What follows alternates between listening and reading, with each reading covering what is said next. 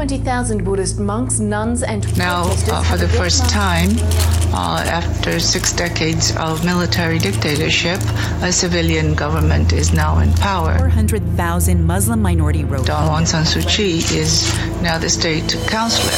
A referral to the International Criminal Court must be seriously considered. Madame la rapporteure spéciale. Det uppvisar alla tecken på definitionen för brott mot mänskligheten. Power should not be absolute. Power should be accountable. Hej, då är vi tillbaka i podcaststudion och idag den eh, 10 juli 2019 så är det jag, Alexander Jätman, som är här och Kristina Jelmin. yes. Och idag kommer vi framförallt att fokusera på landkonfiskering och relaterade frågor. Och det här är ju en väldigt stor fråga i Burma just nu, men det har varit en stor fråga i många år. Just eh, landanvändningen och eh, det faktum att regeringen på olika sätt under flera år har försökt att underlätta för exempelvis internationella investerare att komma in och då är landreformer en stor del av den processen. För att möjliggöra till exempel etablering av ja, dels eh, industrizoner men också större plantage till exempel som man ser mycket i södra Burma och andra typer av jordbruks, storskalig jordbruksproduktion. Eh, och den här frågan har ju återaktualiserats kan man säga sedan i höstas och under våren här i och med ett nytt lagförslag, eller inte bara ett lagförslag utan genom en ny, ett tillägg till en lag, den så kallade VFV-lagen, eh, som har oroat eh, många människorättsorganisationer och andra bedömare och inte minst småskaliga jordbrukare som är de som ofta berörs direkt. Då. Men vi, vi kommer återkomma till den här lagen mer specifikt tänker jag. Men, eh, Mm, men vill du vi- säga något om... Ja men, ja, men också att varför det är en, en viktig fråga för oss är att vi jobbar ju med, med landfrågor genom våra partners i Burma. Eh, och där träffar vi ju eh, på eh, ofta jordbrukare, alltså bönder, som eh, av olika anledningar har blivit av, av med sin mark. Och det kan ju vara antingen att, eh, ehm, att militären har approprierat land eh, eller, eller re, direkt från regeringen. Och sen då i andra hand lisat ut det här till, eh, till inhemska eller internationella företag. Så vi stöter ju på frågan så från marken och det är ju en, ett, eh, ett enormt problem för de människor som, som drabbas, som blir av med sina försörjningsmöjligheter. Eh, eller också eh, avhyses liksom från sitt land.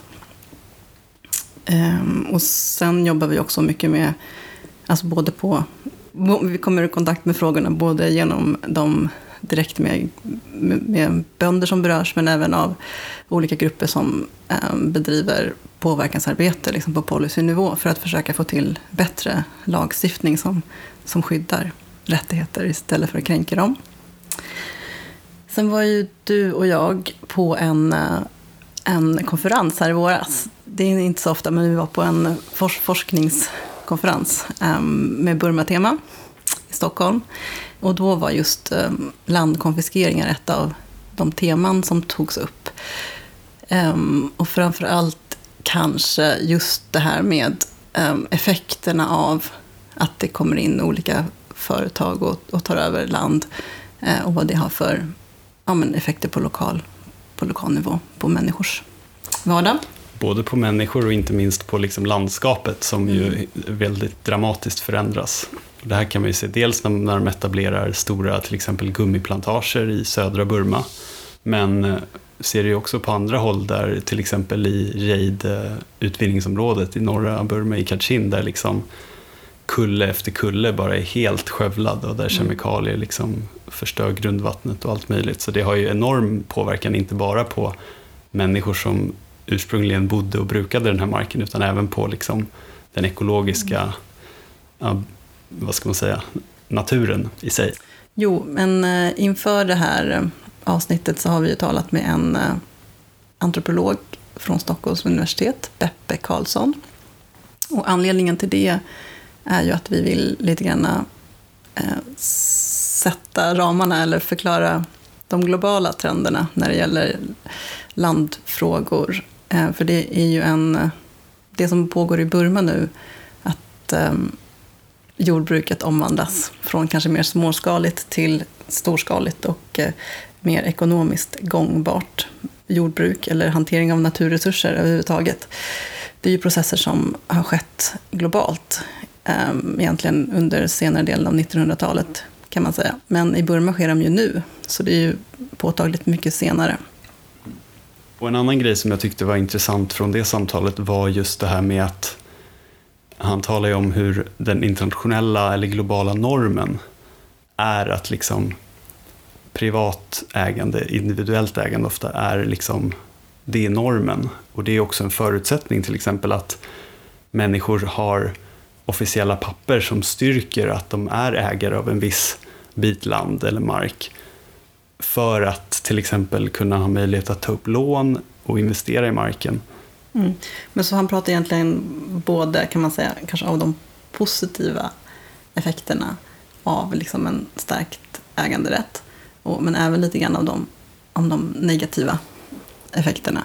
När det handlar om att de liksom svagare grupperna, deras anspråk eh, kommer inte fram. Och då är det liksom helt enkelt grupper som drivs bort från, från marken och i slutändan eh, slutar att existera när det handlar om olika, vissa etniska grupper. Då. Men vi tar och lyssnar på honom helt enkelt.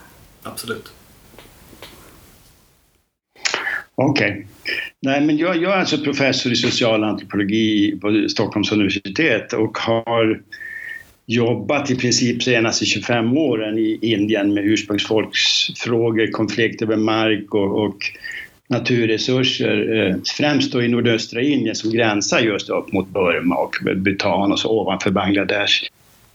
Nej, men det handlar ju liksom om, om, det finns en diskussion, du säger exempelvis i diskussion om, om Afrika så är man säger så att okej, okay, vi har en ökande befolkning i världen, vi måste liksom odla mer mat, så vi behöver mer mat.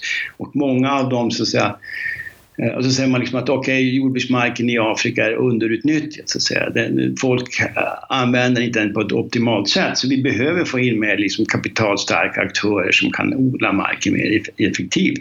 Och det är ju någonting som så att säga olika typer av bistånds, jag menar både multilaterala men även bilaterala institutioner verkar ju för ett mer effektiv, effektivisering av jordbruk. Och i det blir det då liksom att man också på något sätt underlättar för ja, multinationella företag eller eh, utomstående aktörer att gå in i och få liksom, eh, för det första någon slags äganderätt eller få leasingavtal som är... Eh, för det är ju en sak liksom att i vissa stater så kan du ha, så här, du kan ju ha Alltså det här med äganderätt är ju någonting ofta ganska komplicerat. Alltså ofta har man ju markområden, du har multipla claims på marken. Så att säga.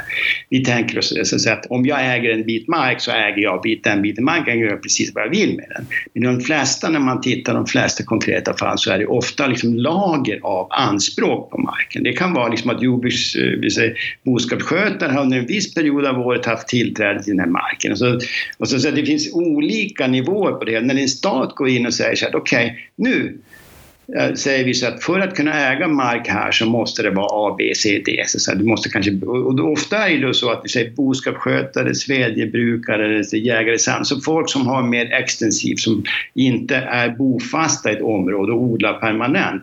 Deras anspråk på marken brukar ofta liksom åsidosättas. Och så går en stat in och så säger okej okay, nu ska vi, vi appropriera de här marken och vi kommer att leasa ut eller sälja ut det till, till och för att vi måste använda marken mer effektivt. Så det, det, är ju sådana processer som, som också mycket av de här som jag sa multilaterala aktörerna vill ju bygga upp den typen. Så att sådana strukturer, sådana processer underlättas ju av hela så att säga, idén om ja, neoliberala idéer om så att säga, vi måste ha stark äganderätt. Eh, och just som sagt, när, när sånt, och vi måste liksom öka produktivitet och sådana saker, då blir det ofta en, en, konsekvens av det är att de som då har så att säga, andra typer av anspråk på marken och använder på ett annat sätt förlorar kontrollen över marken. Landgrabbing tror jag också en sån här term som många forskare också börjar ifrågasätta för att den är så, den, den eh, så på något sätt ger en ganska förenklad bild. Det är alltid liksom den här stora onda kraften utifrån som kommer in och liksom bara tar, liksom lyfter upp marken och tar den därifrån. Så är det ju i, i, i, många fall, men det är också mycket interna processer som händer. Alltså vi, vi säger om vi tittar nu ni pratade, liksom, du nämnde här som i Burmas, i Burmas fall, militärfolk, men också i nordöstra Indien så finns det också, det är ju också en process som sker internt så att säga.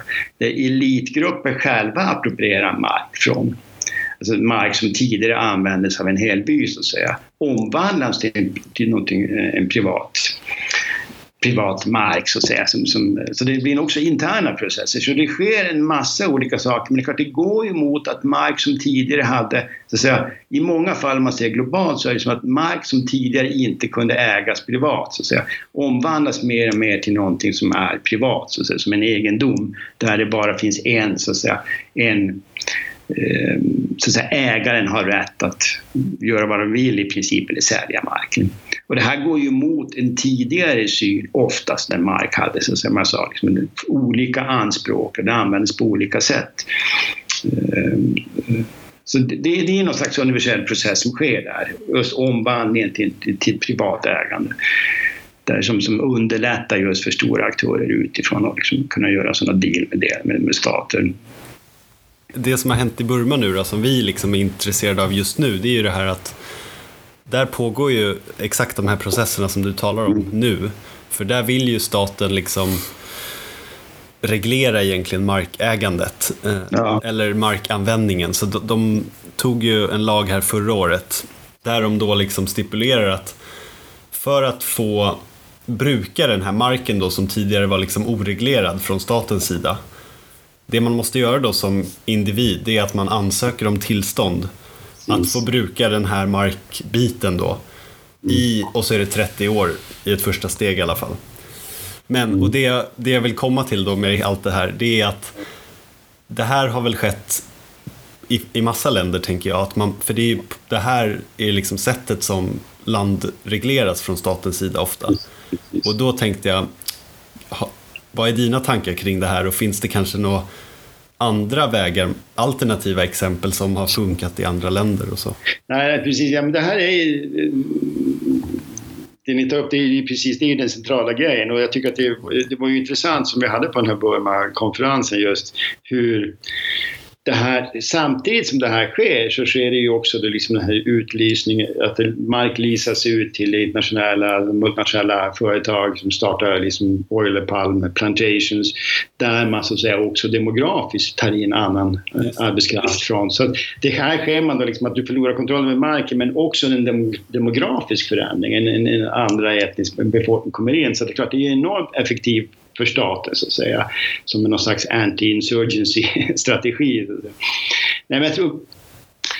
Eh, det är, ju, det är ju här man kommer in mycket, om du ser på hela den globala ursprungsfolksrörelsen. Den handlar ju liksom, därför man säger så här okej, okay, man vill ha alltså, territoriell kontroll så att säga. Att säga att här har vi, an, vi är ett folk med egen kultur, vi har egna traditioner så att säga. Vi, och, och, ofta har det ju varit så att man haft idéer om att man exempelvis inte kan äga, hos oss kan man inte äga marken, det är någonting som vi gemensamt äger.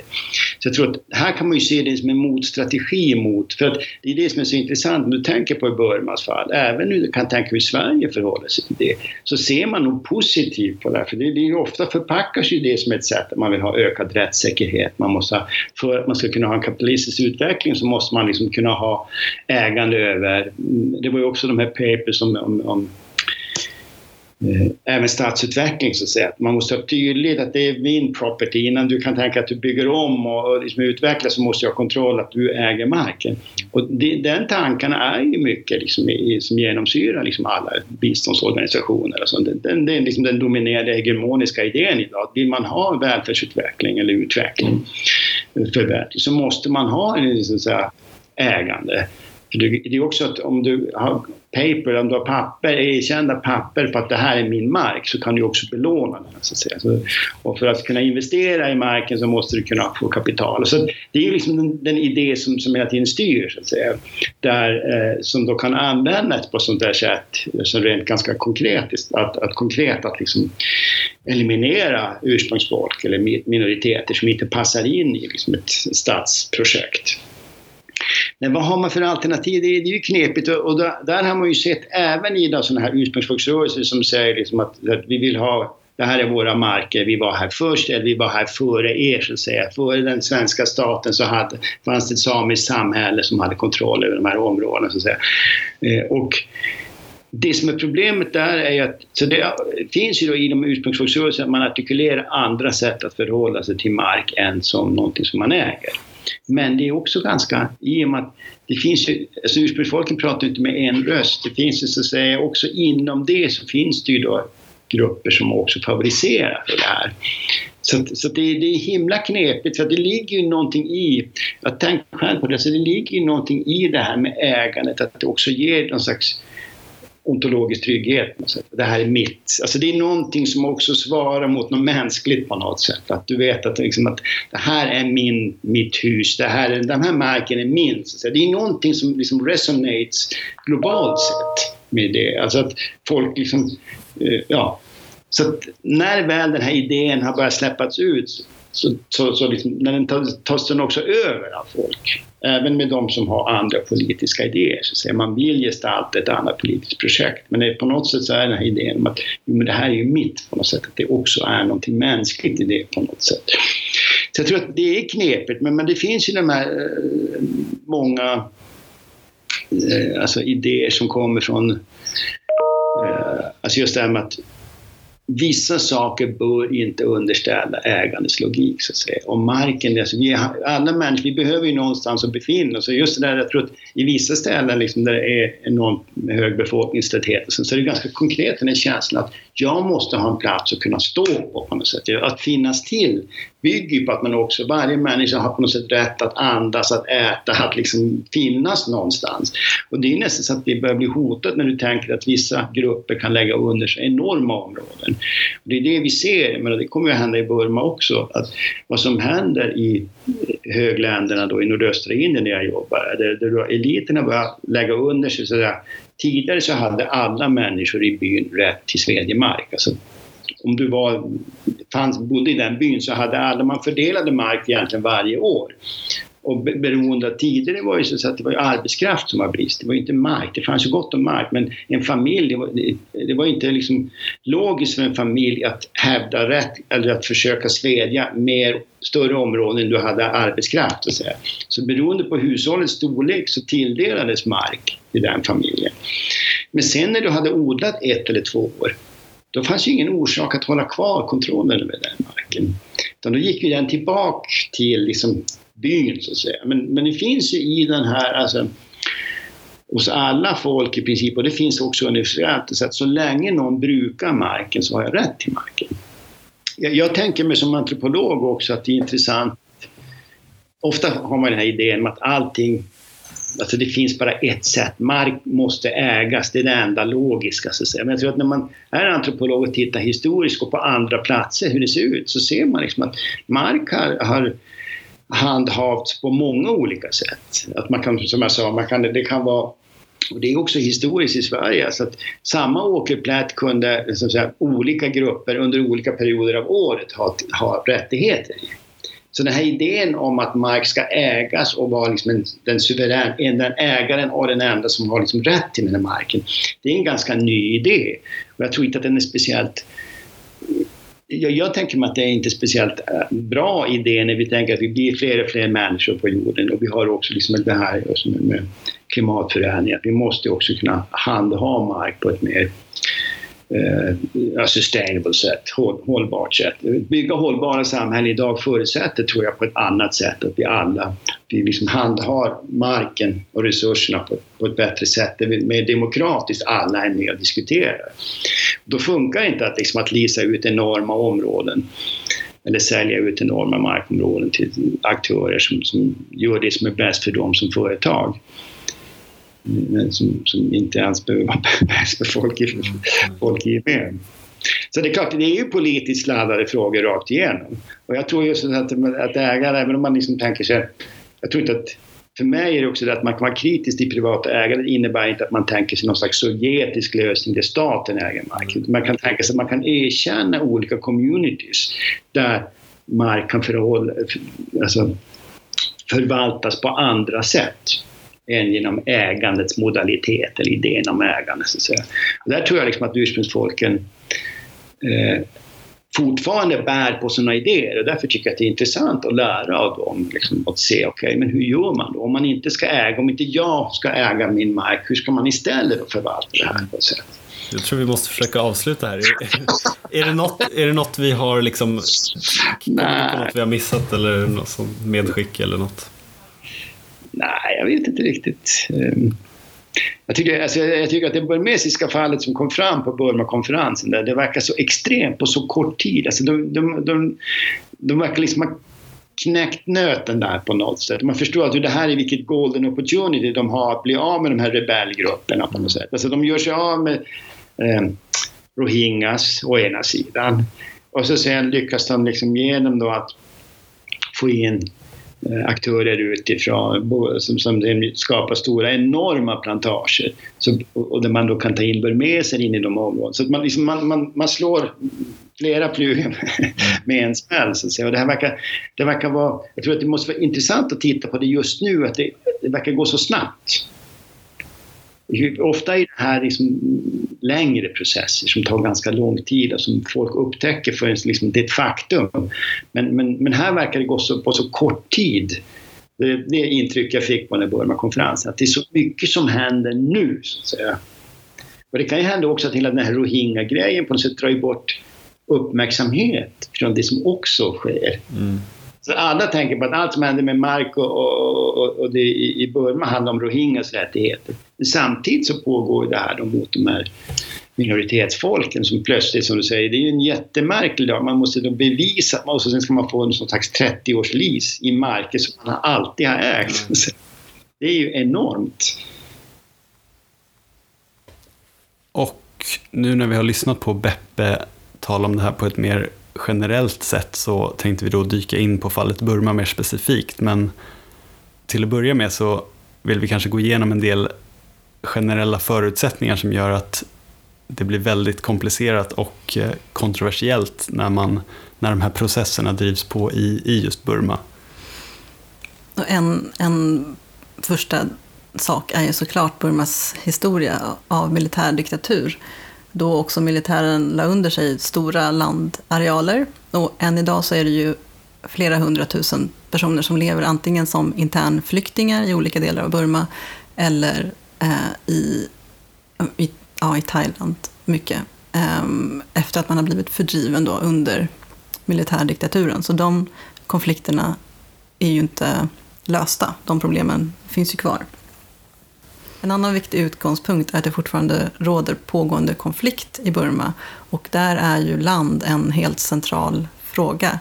Eh, konflikterna handlar ju om politiskt inflytande. Men frågan om tillgången till land och vem som kontrollerar marken är ju helt central. Och sen är det just att i, det är i konfliktområdena som de allra flesta naturresurserna i Burma finns.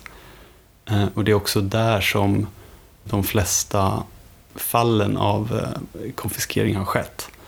Eh, och det är också där vi nu ser många av stor, ja, storskaliga plantage och stora jordbruk och stora industrier etablera sig. Mm.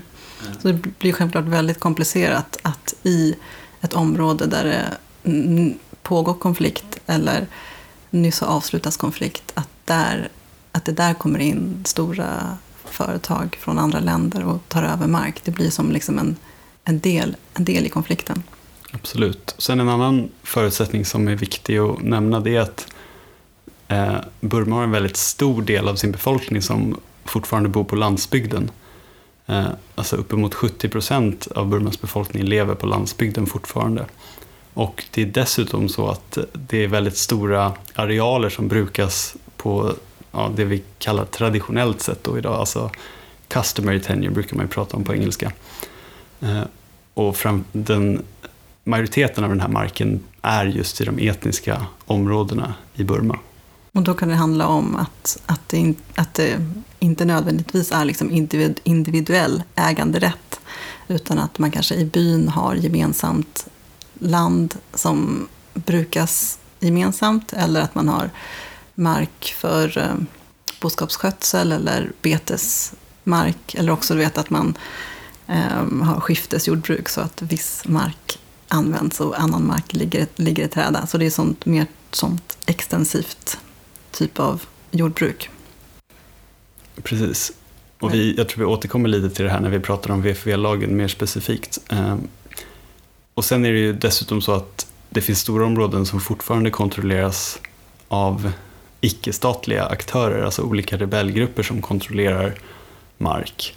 Och det är ju såklart en eh, väldigt komplicerande faktor. Mm. Och där är det ju dessutom så att flera av de här grupperna har ju egna system som är, används idag för markanvändning och hur man reglerar. Det finns, eh, liksom, så det finns liksom parallella system i olika delar av landet som inte erkänns av eh, regeringen i Naypyidaw. För statens Burmas intresse är ju att det ska vara att de här lagarna som nu introduceras, de ska ju gälla i hela Burma. Ja, såklart. Det blir väldigt komplicerat att ha 20 parallella system ja. för alla inblandade. Så det här är ju en stor drivkraft till att det här är prioriterade frågor för regeringen att driva igenom. Men det är ju till, alltså, många kritiker lyfter ju fram att till exempel i KNU-kontrollerade områden så finns det ett system som, eh, ja, som funkar i praktiken men som då inte erkänns av den burmesiska regeringen. Och det här skapar ju väldigt stor osäkerhet för de, eh, de berörda individerna som bor i antingen vad säger man, mixed control areas eller i KNU-kontrollerade som då har köpt eller har ägt en bit mark länge och har papper på det men de här papperna är liksom inte värda något i den regering, eller i den burmesiska statens ögon. Och man ska liksom förklara kanske från någon form av lokalt perspektiv som de här bönderna som vi pratar om, de har ju typ ingen kontakt med det som vi kallar för burmesiska staten. Det är ju inte de som de har fått sina lagfarter av och sånt. Nej, och i många fall finns det ju inte papper på det sättet heller. Om man talar om liksom de riktigt mm. perifera områdena och, som är långt ut på landsbygden och i, i eh, kullarna tänkte jag säga, uppe i bergen. Men det är ju typ så i praktiken. Men sen har vi en, en annan komplicerande faktor som är speciell, nämligen att, att egentligen då enligt lagen så är det ju eh, bara staten som äger mark. Eller? Ja, men precis. Det? Alltså, det där är ju otroligt snårigt egentligen. För det var ju så att under socialisttiden i Burma så var ju då kunde man inte äga mark, utan då var det officiellt så att staten ägde all mark. Och det är ju så, i då konstitutionen från 2008 så står det uttryckligen att staten äger all mark. Men samtidigt så finns det då vissa eh, provisioner för, som reglerar då privat ägande. Så att, och i praktiken så är det ju absolut så att privat ägande existerar. Naturligtvis, men liksom, det är lite snårigt hela det här äganderättssystemet och det är ju ytterligare en anledning till att de här lagarna är på gång. Och det är parallellt med de här lagarna så kommer det ju nya investeringslagar, men det kommer vi inte gå in på nu. Men det är liksom, mm. Och det är ju hela det här som man ofta återkommer till när man talar om Burma, är att hela lagstiftningen är ju liksom långt efter. För det, det stod still så väldigt länge mm. och man använder ju fortfarande lagar från, som britterna utvecklade.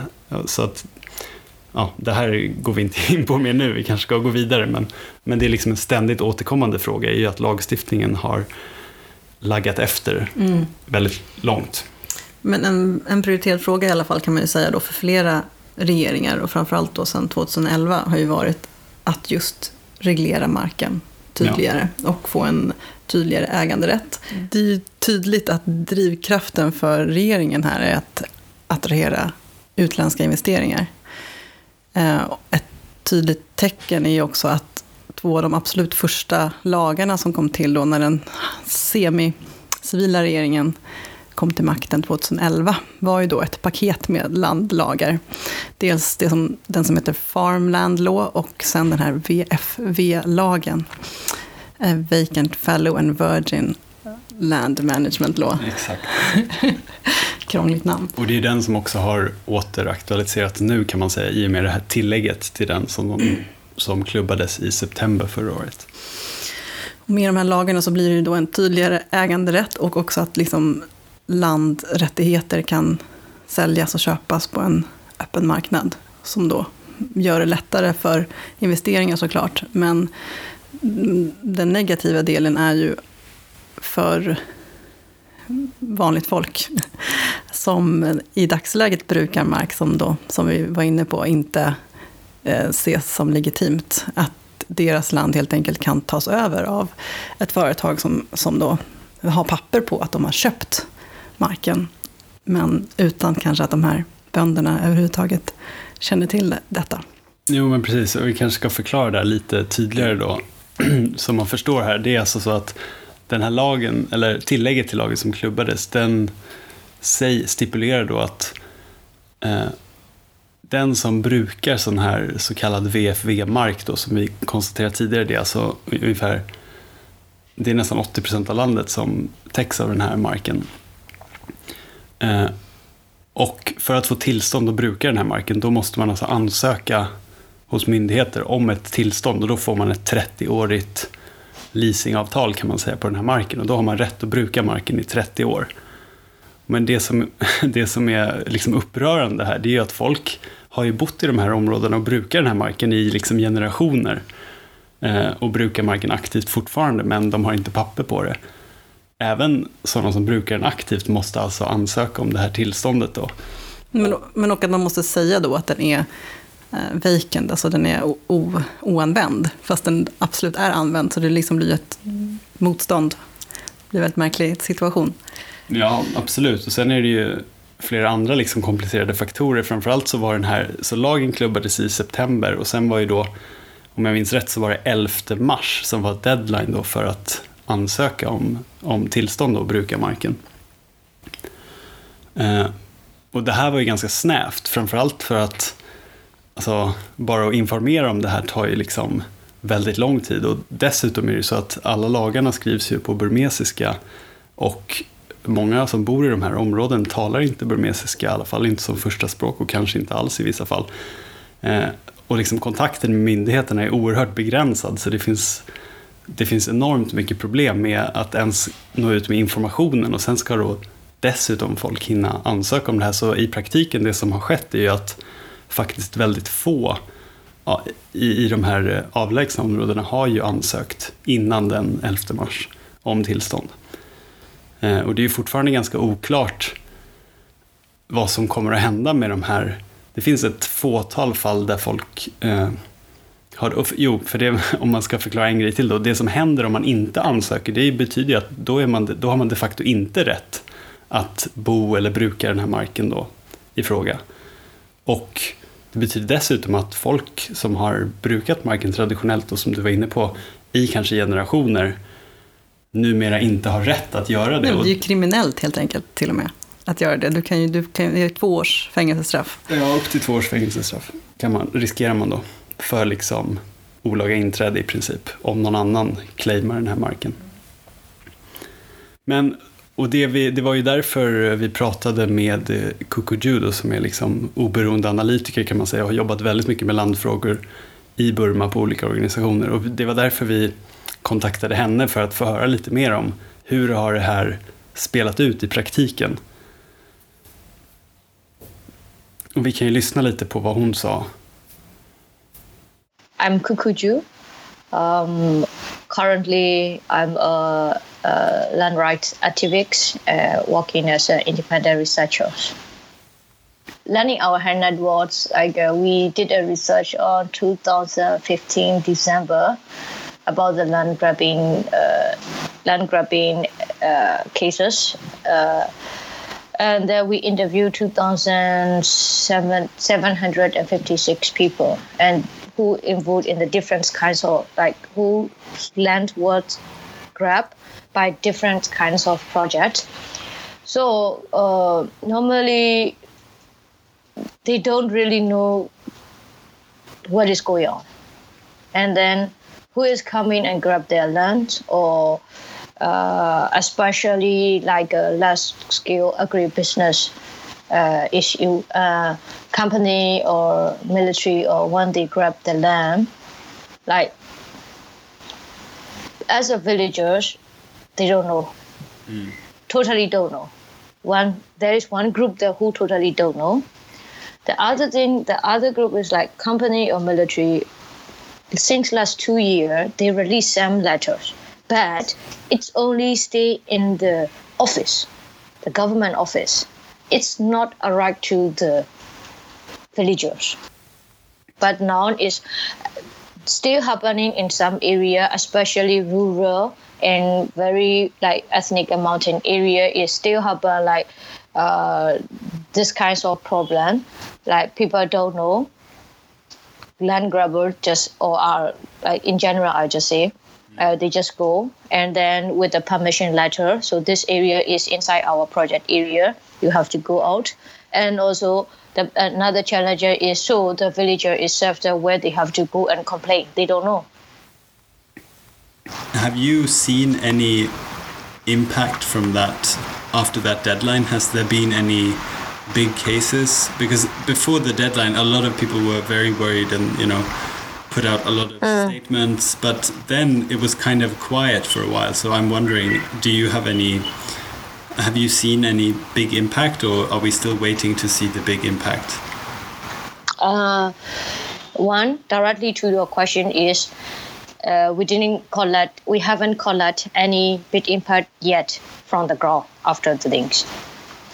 Hmm. What my opinion is, what my thinking is, normally, normally the the law come with a package, not not they're not existing only one law. For example, uh, like farmland law and VRVL law come out together. It's package because you have to apply like individual land registration through farmland law. If you don't apply, second law is your land become VRVL. So I think it is like very much uh, waiting, uh, or maybe the other thing also that company come up never come up with the consultation. Normally that my so far my experience they come up with the already like paper.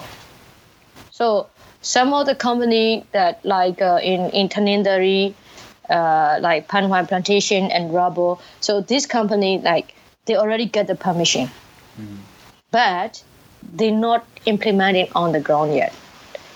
So who got the permission and who doesn't get the permission we don't know yet so that's why that we after the after the deadline we sent a letter to the government uh, state and region government also to you know transparent about the where is the VRVR in the area that according to the government demarcation and who is getting applied and how the process look like to release the data. Mm-hmm. But but uh, government is quiet, no reply, ignoring, and also company not appear yet. So that's what we are worried. It's next few months if the company or you know investor come back with the paper for permission letter, it's too late for us.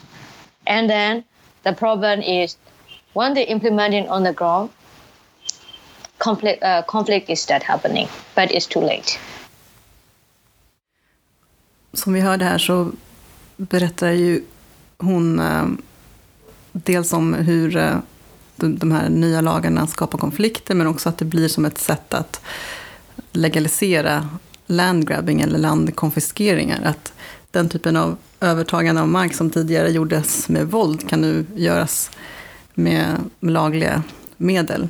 Och det jag tänker som är på, påtagligt också i det samt, längre samtalet som vi hade med henne, är ju hur maktlösa liksom vanligt folk är och hur dålig information det är. Hon beskriver i princip en, ett sätt att helt plötsligt en dag så dyker det upp en, en, en, en person med, som har papper på att de nu har köpt marken. Och då, och då är det liksom för sent för byborna att protestera. Exakt, och hon, hon talar ju också om några exempel där det faktiskt har varit så att eh, företag har alltså en del exempel finns där företag har varit i kontakt med, med bönder om att marken ska tas över och då har de erbjudit en viss ersättning. Eh, men det som var lite chockerande som hon nämnde var att i vissa fall så har liksom myndigheter eh, kommit och sagt att vänta nu, det här kanske inte är en bra idé för det här blir ju som en eh, vad säger man? Predikat. Predikat för andra fall. Så att eh, det, är ingen, det verkar inte vara, på henne verkar det inte som att det uppmanas till att ge höga ersättningar för land man tar. Så myndigheterna vill inte att företagen ska ge ersättning? Det, de har liksom inte folks bästa? Enligt hennes, Enligt hennes. exempel. Um, men sen... Eh, ja, en annan, en, en annan fråga som vi pratade om var ju att eh, det nu har gått några månader sedan den här deadlinen gick ut och man då egentligen behövde ansöka om att få bruka den här typen av mark då som man har kallar VFV-mark. Ehm, och egentligen har det varit ganska tyst sedan dess.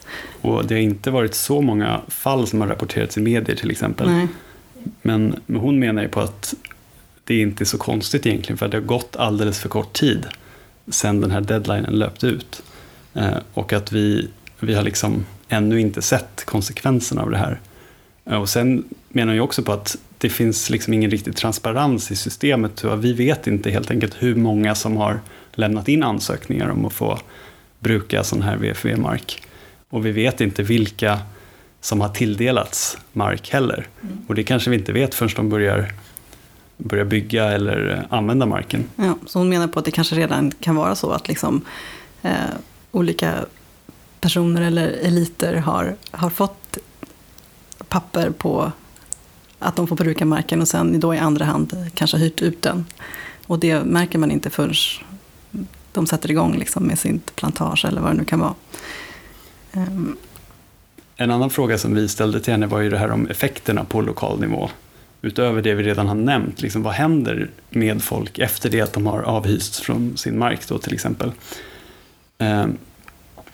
Och hon menar ju att eh, i vissa fall så erbjuds de liksom arbete, om det till exempel etableras ett plantage där, så är det i vissa fall erbjuds folk arbete. Men där finns det ganska många problem med det. Dels så är det så att i ganska många fall så har man avhysts från den mark man liksom är i princip född och uppvuxen på och brukat hela sitt liv så är man ganska motvillig att då ta liksom arbete som daglönare på mm. de här plantagen. Eh, Ehm, och arbeta åt någon som då i princip har tagit ens mark, som mm. man upplever det. Sen är det också så att de industrier eller plantage som etableras ofta kräver en annan typ av kunskap och utbildning än de som brukade marken från början har. Ehm, det är till, I vissa fall är det liksom läs och skrivkunnighet eller språkförbistringar och i andra fall är det liksom teknisk utbildning eller så. Så att och dessutom så är det så att de här produktionsanläggningarna som uppförs, i alla fall i jordbrukssektorn, ofta är mindre arbetsintensiva. Så det, de, egentligen så anställer de inte så väldigt många. Så att, för ibland framförs det som ett argument för liksom de som etablerar de här, att ja, men vi kommer erbjuda arbetstillfällen. Men det man har sett, och det här är ju skrivet som, av andra forskare också, att de arbetstillfällena matchar sällan lokalbefolkningens mm Eh, kunskaper. Eh, så att det finns till och med fall, och det här har väl bland annat Kevin Woods som forskar om det här skrivit en hel del om att det finns flera fall där man helt enkelt importerar arbetskraft från de centrala delarna av landet. Och då, ja det är väl, det är ju massa problem med det på grund av att då är det, kan det bli spänningar mellan olika etniska grupper. Ja, eller han, han är väl till och med inne på att, att, att det är väldigt kontroversiellt liksom att ändra den den, typ den demokratiska balansen i ett område. Demografiska? Handlar, ja, vad sa jag då? Demokratiska. Demokratisk, demografiska. Han är till och med inne på att det blir som en, en del i, i konflikten. Att, att uh, den etniska majoritetsbefolkningen liksom, uh, flyttas flyttar, ut i ja, periferin. Ja, och att de grupperna som bodde där innan flyttas bort. Att det blir liksom som oönskade grupper ja, kör, körs bort. Ja, och det finns ju vissa fall, vissa liksom lokala fall där till och med är så att det är liksom stora grupper som flyttar in mm. från en annan, eh, eller från majoritetsbefolkningen då i de flesta fallen. Och då, eh, då blir det ju till och med så att den liksom demografiska balansen ändras. Och han menar ju på att det här kan till och med påverka valresultat och sånt. Så det kan liksom ha väldigt långtgående eh, påverkan. Mm. Eh, men andra, andra effekter på lokal nivå av de här processerna det är ju också att eller det blir helt enkelt att många står utan arbete och försörjning eh, när de inte kan arbeta på de här nyetablerade plantagen och de inte har någon annan mark att, mm. att bruka. Och i vissa fall att leva på. Liksom. Så det driver ju på migration också en hel del. Eh, till, då är det väl framförallt, om vi talar om den östra sidan av Burma, så är det ju till Thailand och även Kina som de flesta migrerar. Precis, men det som, det som oftast, du nämnde ju innan att viss, vissa kanske får jobb, men det är väl väldigt ovanligt tror jag. Det som vi oftast hör när vi pratar med, med människor är ju hur det här ökar på migrationen. Att mm. människor helt enkelt får um, flytta och söka, söka lyckan uh, utomlands. Och då framförallt är det ju till Thailand och Kina. Och vi var ju nyligen i norra Shanstaten uh, och talade bland annat med en kvinna som jobbar med de här frågorna lokalt. Um, ja, som beskrev de väldigt ödesdigra effekterna av, av att av det här. Ja, vi kan väl ta och lyssna på vad hon sa. Uh, my name is Sang Som. I'm working with a local CBO who is uh, providing many trainings to the local villagers in, in Northern Shan State.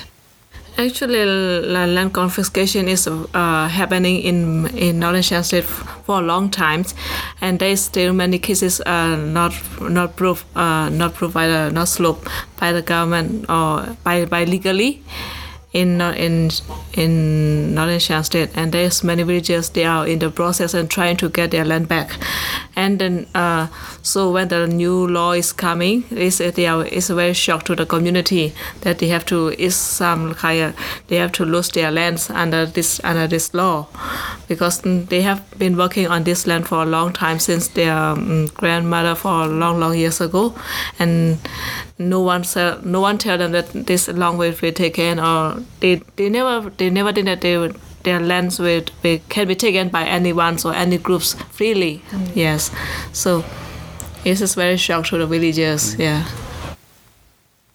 In this ethnic area, they don't understand um, the Burmese language, uh, so it's difficult for them to assess or to understand about the law. So there was this deadline for 11th of March. Yes. When you had to register. Yes. Do people in like in the countryside mm. do they know about this deadline and have they been worried about it or do they not know or what what's the situation like? Yes. Um, I talked with some of the community leader. They are trying to get the legal documents uh, for the for the villagers that to, that they own their lands, but there's many difficult. They try to talk with the officer that mm, okay they will come they will come to the villages and do the document for the for the villages, but they never comes, mm. and even they comes they will ask for a lot of money uh, from the from the villagers. So the, uh, it is very difficult to to deal with the legal process to own the lands to have the legal documents. I know that a lot of the land in Burma is not owned by individuals. Yeah. It's sort of used by yeah. um, a, a, bigger group together for different purposes. Is that common around here? Or is it mainly uh, that people have individual plots? Yes, uh, by the by, by the law, uh, by the by the. In reality, I mean, how do people use the land? In the reality, actually, we have our own land uh, mm. since we have owned for for since for a long, long, long times. Mm. Um, and like even even in my even if we're living in the in the how to say not in the rural area, we didn't have we don't have any documents, and we can stay and we can grow and we can plan for a long time. No one can. We never think that uh, the like uh, say what is uh, mentioned about the Naingando or the states can be taken our land. Uh, land in the good locations along the roads or the on along the main roads were taken by the um, mi- mi-. Uh, many thousands of acres they were taken, but do nothing. And all all the all this land were, were actually owned by the villagers.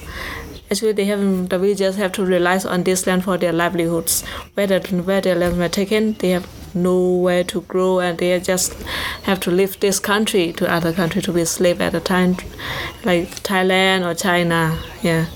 So when uh, not only Southern Northern Shan State, but including Southern Shan State, when you go to uh, along the road, there's many places. It's those uh, acres of land, uh, many mines. How uh, the land, how to say, covered by the uh, covered by the wall, the big wall, and we just cannot pass through, and they cannot go anywhere. And they cannot use the land anymore. Yeah. Do you can you see some differences? Or like, for example, if the men go to work in construction Mhm. and women and girls are left behind, or do they also go but work in different industries? Or can you? and they have some different ex- uh, experience and of like the women. Uh, actually losing their land is uh, is affecting both women and women. But for for men they can they can get some job like in a construction because they are stronger right? They, they can do in a farming uh, in the do work in the farm of the other in in other country. But women's they um, some of them are like became the victim of the human trafficking. Uh, human trafficking is selling to the selling to the China. Yes, to be the wife of the I, I don't know. Uh, yes, he's very affected. Yeah, and and and I know many uh about at least five women were sold to the China, and they came back. They came back.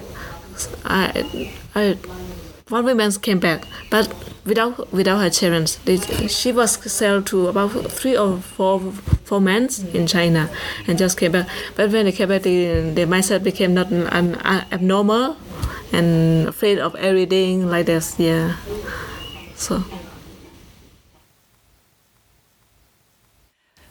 Men jag tänker att vi kanske vill förklara lite mer om liksom, digniteten i det här och hur stora områden det handlar om. Um, jag vet inte, Alex, när du, om man reser i Burma så ser man ju ibland hur landskapet förändras. Att det liksom helt plötsligt kommer ett jättestort område som är inhägnat. Absolut. Och jag, alltså, jag tänker framförallt på det, tycker jag, eller de ställen jag har rest på så, märks, så tycker jag det har märkts tydligt i Mon.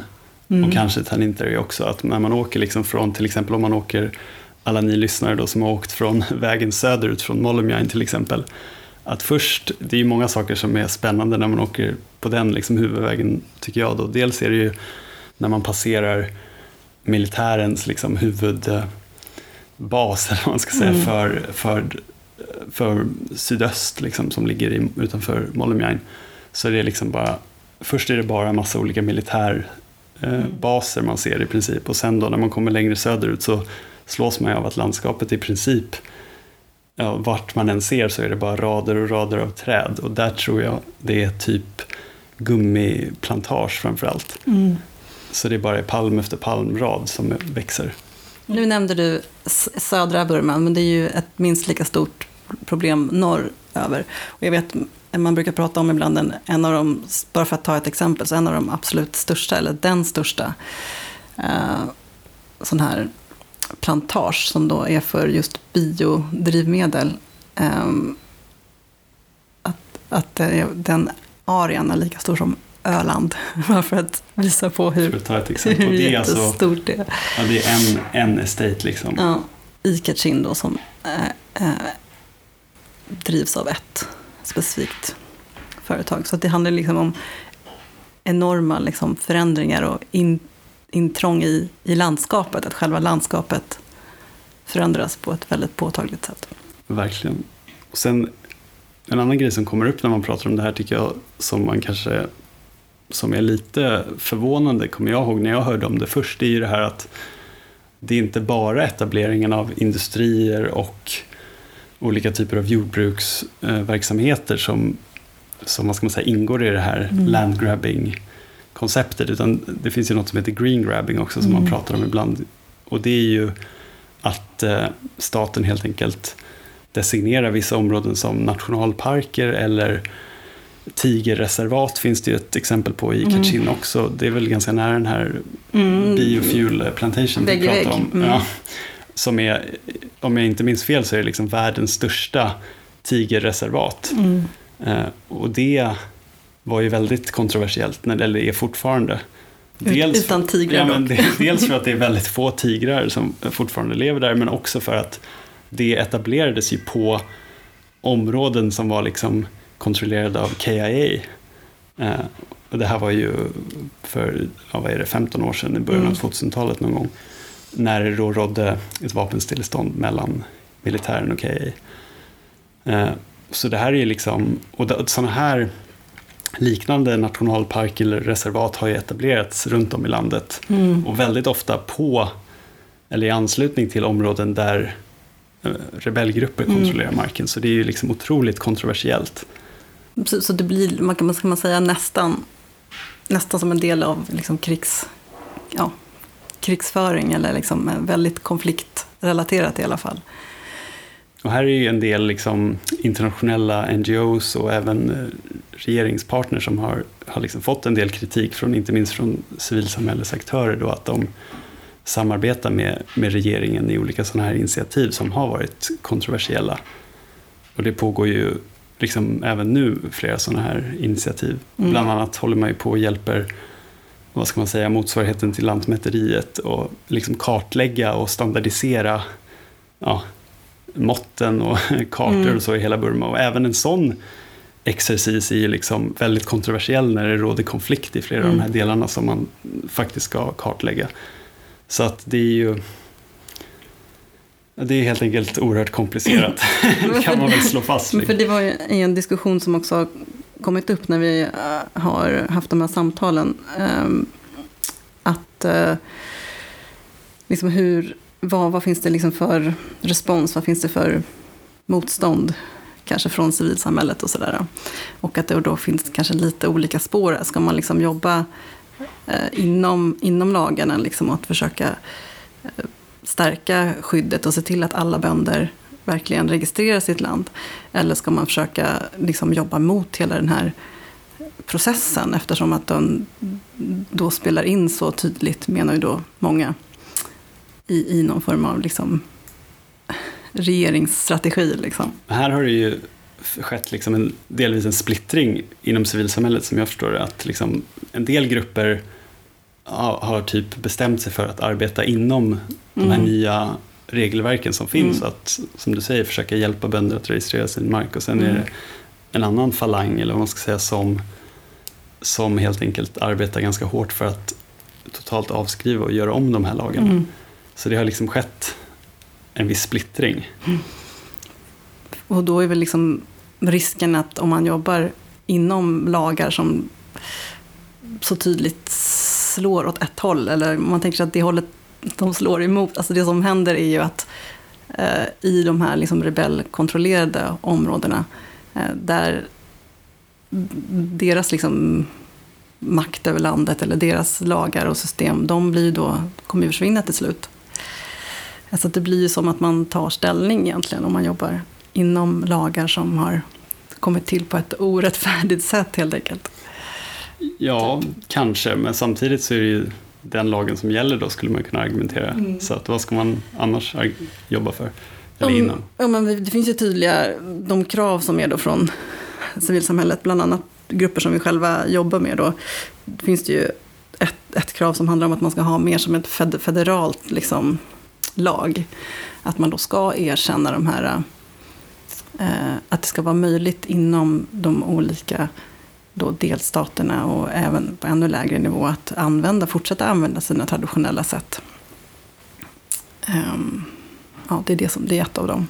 tydliga kraven då, där, som drivs. apropå att ha olika system parallellt, eller till exempel att erkänna sån här, en mer kommunal gemensam användning av mark, då har ju Beppe var inne på det när vi talade med honom, att i nordöstra Indien så finns det ju vissa områden där man då erkänner en sån här kommunal, om jag förstod det rätt, och Mm. markanvändning. Precis, och det, jag kom, om, det jag minns från hans exempel var ju att den är ju sån här etniskt baserad. Att liksom, då måste du tillhöra en viss etnisk grupp för att få äga, köpa eller sälja land där. Och då menar ju han på att det, det har varit en förutsättning för att den här gruppen har kunnat fortsätta äga land överhuvudtaget. Och dessutom att gruppen finns kvar, att deras liksom kultur eh, har kunnat bevaras. Just, men det låter ju samtidigt väldigt problematiskt att basera det på etnicitet på något sätt. Alltså det är ganska likt olika typer av diskussion. Jag har inte hört något sånt här konkret egentligen i Burma. Men där finns det ju också de här diskussionerna om liksom, att basera eh, etniskt baserade lagar och sånt. Det blir väldigt problematiskt. Eh, kanske, det kanske är åt något, något form av sånt håll man måste gå för att inte olika, de här olika grupperna helt enkelt ska bara ut, utraderas. Det är det som ligger i farans riktning annars. Samtidigt så är det ju väldigt kontroversiellt som du säger att ha olika lagar och sånt som baseras på etnicitet. Det blir verkligen att man liksom förstärker just det här begreppet och med etnicitet som redan är så starkt i Burma. Alltså, liksom folk organiserar sig ju kring etnicitet. Det är liksom det som är den grund som man driver politik baserat på mycket. Och det är ju samtidigt ganska konstigt för att etnicitet är ju flytande. Så vad gör man? Vad gör man Ja, hur, många, hur många generationer till exempel om man har föräldrar med olika etnicitet, hur många generationer ska man då ha de här rättigheterna? Det är ju, låter ju väldigt komplicerat. Och det gäller egentligen många saker i Burma som, som med federalismen och så. Hur, hur menar man att det, att det ska gå till om saker och ting ska vara liksom etniskt baserat? Hur ska man göra det? Vad menar man? Och hur ska det gå det här till? Är ju en klassisk, ja, det här är ju en klassisk Bertil Lintner också som han brukar ta upp när man lyssnar på honom. Att han pratar ju om att vad, hur, att alla, alla i Burma pratar om etnicitet hela tiden och att man ska ha ethnic states. Men vad menar man egentligen i praktiken? Menar man att, för det finns ju väldigt få andra exempel på länder som har federala system där man faktiskt har delstater baserat på etnicitet. Mm. Och han, jag minns, vad var det han sa? Alltså han Inte säger, geografi liksom, utan nej, men precis, att man har liksom, till exempel om man i USA då skulle ha en delstat som var liksom the Polish state, Mm, och så mm. har du liksom the Irish state och så vidare. Och det, så funkar det ju väldigt sällan. Mm. Och Det, alltså, funkar, ty- det finns liknande väl, är väl Belgien då, ja. eventuellt som är språkligt uppdelat. Men, Men, men hela idén om att etnicitet är statiskt, det blir ju liksom att du skapar en kategori. Ja. Väldigt Men nu, speciellt. eh, nu känns det som vi flyter, flyter åt helt fel håll här. Så att, ja, frågan är om vi inte ska försöka avrunda det här, för nu har vi pratat rätt så länge om, om det här. Så har du något slutord? Men att det har varit väldigt spännande att sätta sig in i de här frågorna lite mer och som vanligt, ehm, ja, man slås ju av hur, hur komplext och extra svårt det är i Burma. Men det ska bli verkligen spännande att se vad som kommer hända framöver och fortsätta följa frågorna. Särskilt tänker jag kopplingen till konflikt och fred, eventuella liksom fredsprocessen kring också kopplingen till land. Absolut. Och nu kanske vi ska börja avrunda, känner jag.